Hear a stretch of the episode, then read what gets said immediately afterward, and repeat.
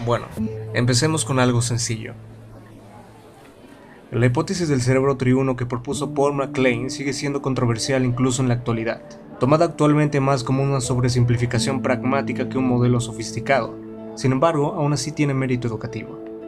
Publicada en el anuario de 1978 en la Sociedad Nacional de Estudio de la Educación, bajo el nombre de Una mente de tres mentes, educando el cerebro triuno expone un modelo integrador que considera simultáneamente descubrimientos tanto del campo de la anatomía cerebral, psicología conductual y la evolución, al establecer la correlación entre complejos neuroanatómicos y comportamentales que compartimos con diferentes especies en la cadena filogenética y su desarrollo gradual a lo largo de los eones.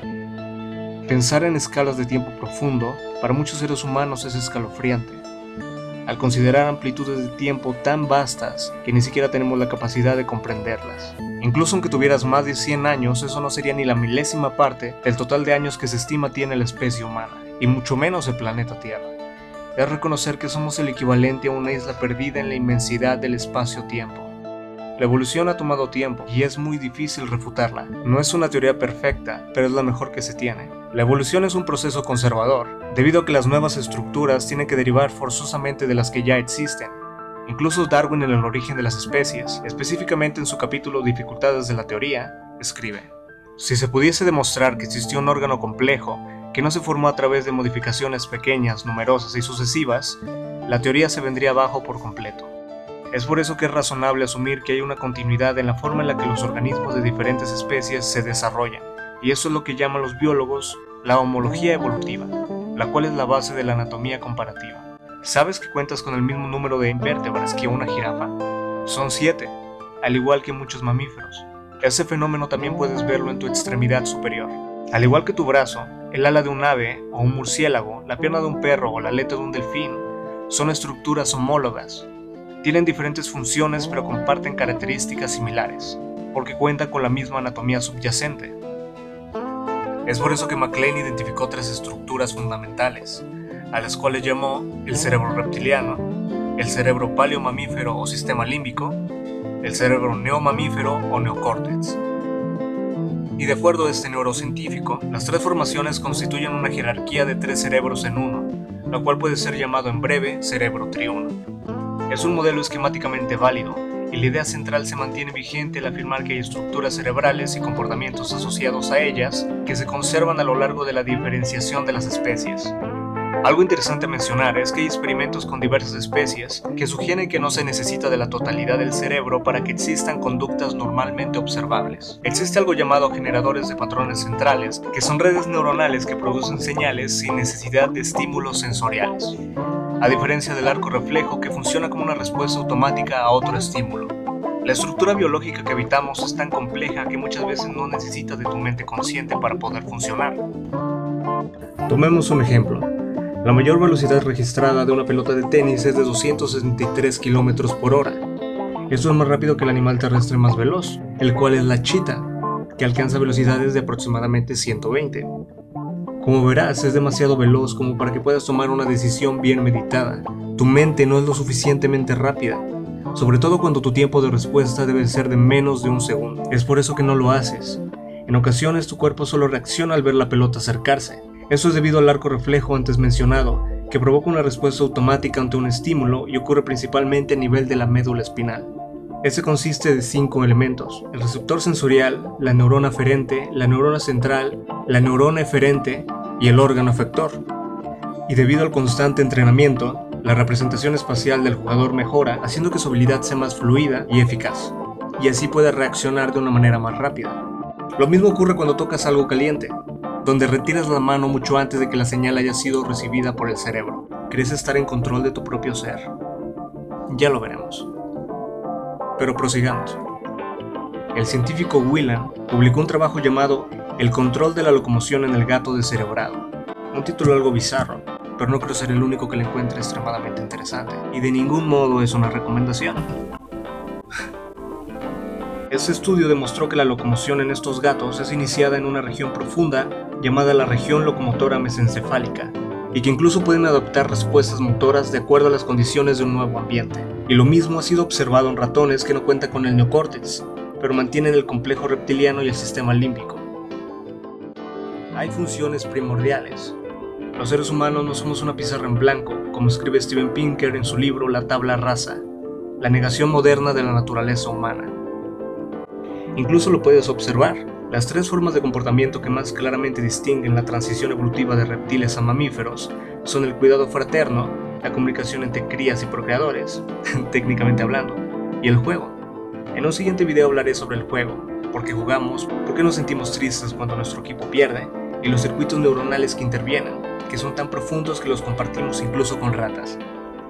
McLean, al igual que muchos de sus colegas contemporáneos, insistió que para un correcto análisis del comportamiento humano se tienen que considerar las raíces neurobiológicas y su origen evolutivo.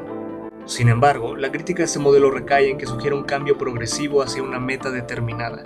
Es una visión algo utópica porque se le atribuye un objetivo al cual llegar. Sin embargo, eso es incorrecto, debido a que la evolución no tiene un producto final en mente, como muchos pensarían.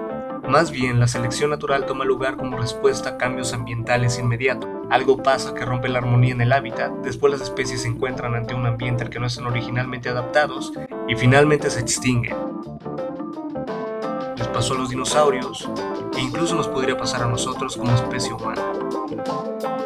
Aunque es conveniente clasificar a las especies como avanzadas o primitivas, Jeremy Genovese, el autor de uno de los textos consultados, nos recuerda que todo organismo vivo es un éxito evolutivo por el simple hecho de su existencia. No están menos evolucionados, simplemente que no lo han requerido. Es por eso que en ocasiones se encuentran los llamados fósiles vivientes. Especímenes cuyo hábitat no ha sido alterado a lo largo de millones de años y por lo tanto no ha necesitado cambiar. Pero regresando a la teoría de MacLean, el cerebro reptiliano principalmente se ocupa de las funciones homeostáticas, como la termorregulación, el proceso de respiración, la secreción hormonal, la regulación de la actividad cardíaca, el apetito, la búsqueda de gratificación, etc. Muchos, al escuchar que es la parte más primitiva del cerebro, asumen que es la menos sofisticada. Sin embargo, es ampliamente aceptado que las funciones autónomas son mucho más complejas de lo que incluso nuestra mente puede articular. No puedes decirle a tu hipófisis que secrete hormona del crecimiento a voluntad, por triste que eso sea, o insulina para los diabéticos. Además, esa parte tan ancestral del cerebro puede tener influencia sin que nos demos cuenta sobre nuestras decisiones supuestamente racionales. Danzinger registró los descansos de comida de más de mil jueces en Israel y estableció una relación con los fallos favorables que estos declaraban, y llegó a la siguiente conclusión. Hacemos juicios morales más severos cuando se está hambriento. ¿A alguien le sorprende? Aunque no creo que muchos de esos jueces lo hayan reconocido. Después tenemos el sistema límbico, relacionado con los procesos que provocan los estados emocionales y particularmente es una estructura mamífera. Los reptiles no son conocidos por ser muy emocionales, no son de sangre fría por nada, además relacionada a emociones como el miedo, la ansiedad, excitación sexual, entre otros. Y finalmente tenemos al neocórtex, la estructura evolutiva más reciente, asociada a las funciones superiores y al pensamiento abstracto. Este regula e integra funcionalmente la actividad de los sistemas básicos y primitivos. En su libro, Ray Kurzweil, director de ingeniería de Google, lo denomina como el gran sublimador, al ser capaz, por ejemplo, de transformar nuestra motivación primitiva por evitar un gran depredador en la fuerza motivacional que te impulsa a impresionar a un jefe. O la gran cacería se vuelve el deseo de emprender un nuevo proyecto. Menciona que el neocórtex es el que resuelve los problemas, de ahí su naturaleza jerárquica, pero son los sistemas fundamentales del cerebro primordial los que los detectan. Cada uno puede provocar cambios en el comportamiento tanto de arriba para abajo como de abajo para arriba. Una lesión hipotalámica puede provocar que tengas sed incontrolable como en la diabetes insípida central, o como unos píxeles en una pantalla activan tus neuronas espejo provocando una respuesta empática hacia los personajes, llevándote incluso de la risa al llanto. Robert Sapolsky, profesor de la Universidad de Stanford, menciona un ejemplo al considerar la realidad de nuestra propia mortalidad. Pensar, uno de estos días mi corazón dejará de latir. Y probablemente tu corazón empezará a latir con mayor rapidez. No estás teniendo una hemorragia que requiera una mayor actividad de la bomba cardíaca y no estás en un estado hipotensivo. Y aún así esta idea abstracta y lejana, como lo es la futilidad de la existencia, algo que el cerebro reptiliano no puede ni siquiera comprender, puede tener un efecto sobre nosotros, y no es algo que parezca ser muy común en todo el reino animal. Estos complejos no son vestigios pegados el uno sobre el otro, y conforme se acerca al ser humano la estructura se va haciendo más compleja. La filogenética estudia el fenómeno de la evolución de las especies, y no hay que verla como un progreso escalonado, sino como un árbol con diferentes ramas, donde las especies se adaptaron a los retos de nichos ambientales en particular. Los mamíferos comparten ciertas características por tener un antepasado en común, pero aunado a eso somos primates, e incluso muchas de las regularidades en el desarrollo cognitivo observadas por Piaget ahora se conocen que son comunes a lo largo de diferentes especies de homínidos. Entonces la pregunta no es, ¿qué hace especial al ser humano? Sino, ¿cuáles son las fuerzas selectivas que moldearon su cerebro?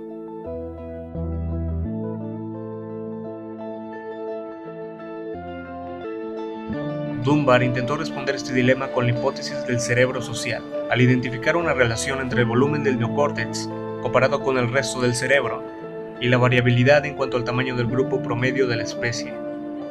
El poder computacional del cerebro aumentó como respuesta al aumento de la complejidad de las dinámicas sociales del grupo, y también para intentar contribuir con los esfuerzos del mismo por ser un animal social. Al hablar así del cerebro humano, es fácil caer en el error de considerarlo una máquina biológica, pero Dostoyevsky lo dijo claramente. Lo dijo claramente. Los hombres no somos teclas de un piano. El ser humano puede ser irracional, malagradecido, criminal, filántropo o maestro. Todo eso conlleva ser humano. E incluso sugirió la idea de qué te hace pensar que esa irracionalidad no es lo que lo hace valioso en primer lugar. Pero antes de siquiera empezar a entender nuestra humanidad, tenemos que reconciliarnos con nuestro pasado. Franz de Waal estudió el surgimiento del comportamiento moral en primates, pero eso será tema para uno de los siguientes videos.